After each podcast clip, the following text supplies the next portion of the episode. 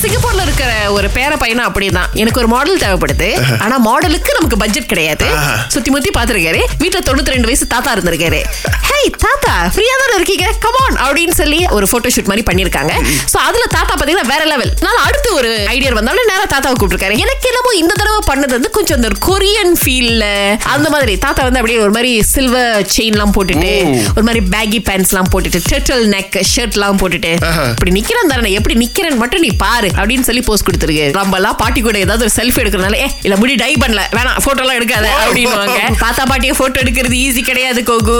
அது ஒரு மூன்று நாள் நாலு நாளைக்கு முன்னாடி எல்லாம் நீங்க வந்து நோட்டீஸ் எல்லாம் கொடுத்துடணும். அன்பா ஒரு செல்ஃபி எடுக்க கால் ஷீட்டா யா டெஃபினெட்லி கேஷிகா சோ உங்களுக்கு வந்து அவங்க அம்மா வந்து ஒரு ஆப்ஷன் கொடுக்குறாங்க.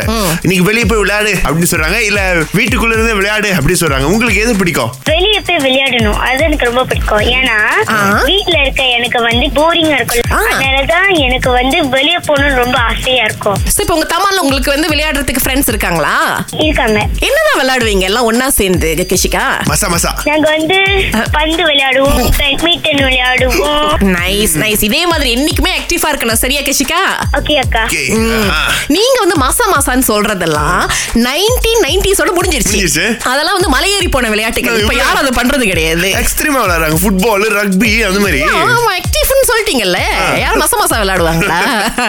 ஆனா இன்னைக்கு ரொம்ப குறிப்பா தாய்லாந்துல இருக்கிற ஒரு தந்தையை பத்தி தான் நம்ம பேச போறோம். இவர் வந்து ஒரு சிங்கிள் டேட் இந்த குழந்தைக்கு வந்து அம்மா இல்ல. சோ இப்ப அவங்களுடைய நேஷனல் மதர்ஸ் டே செலிப்ரேஷன் வந்து பன்னிரெண்டு ஆகஸ்ட் வருது. இந்த பிள்ளை படிக்கிற ஸ்கூல்ல வந்து செலிப்ரேஷன் வச்சிருக்காங்க. அப்ப எல்லாரும் அம்மாவோட வருவாங்கல்ல? இவங்களுக்கு அம்மா இல்ல. இப்படி என்ன பண்றது? அப்பா உட்காந்து யோசிச்சிருக்காரு. ஓகே. அவங்க அம்மா மாதிரி அவர் வந்து கெட்டாப்லாம் போட்டு ஸ்கூலுக்கு போயிருக்காரு மத்த பிள்ளைகள்லாம் அவங்க அம்மா கூட செலிப்ரேட் பண்ணும்போது என் பொண்ணு மட்டும் எதுக்கு தனியா இருக்கணும்? அதற்கான ஒரு வாய்ப்பை நான் கொடுக்க மாட்டேன் அப்படின்னு சொல்லி இவர் போய் உட்கார்ந்திருக்காரு. என் பொண்ணுக்கு நான் தான் அப்பா நான் தான் அம்மா. உங்களுக்கு பிடிக்குதோ இல்லையோ என் பொண்ணுக்கு தெரியுதுல அது வரைக்கும் போதும் அப்படின்னு சொல்லி அது ரொம்ப அழகா வந்து எம்ப்ரேஸ் அப்படின்னு சொல்லுவாங்க. அது அப்படியே ரொம்ப அழகா எடுத்துக்கிட்டாரு. இந்த பொண்ணுக்கு பாத்தீங்கன்னா அதை விட ஒரு பெரிய அதிர்ச்சி ஒரு பெரிய சந்தோஷம். Mother's day is here mother I can be for you அப்படிங்கிற விஷயத்தை வந்து அப்படி டச்சிங்கா அவர் எழுதியிருக்கிறாரு. ஆமா. திங்கள் முதல் வெளிவரை காலை ஆறிலிருந்து பத்து வரை. கலக்கல் காலையில் இணைய தவறாதீங்க. ராகா ஆஹா, சிறந்த இசை. நேத்து ஒருத்தங்க சரியான பதில சொன்னதுனால இன்னைக்கு நூறு வழியில இருந்து மீண்டும் போட்டி ஆரம்பிக்குது. ரஷ்மிகா எங்க இருந்து பேசுறீங்க?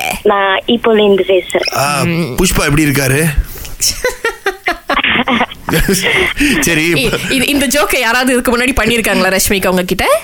இல்ல. ஓ, யாரு யாரு புஷ்பா? யாரு புஷ்பநாதன் போல அப்படி நினைச்சுக்கிறாங்க நினைக்கிறேன்.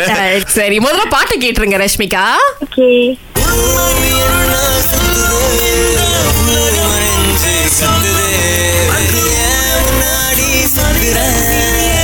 பதில் தெரியுமா? ஆ, பூமி என்ன சுத்துது? அப்புறம் உண்மை ஒரு நாள் வெல்லும்.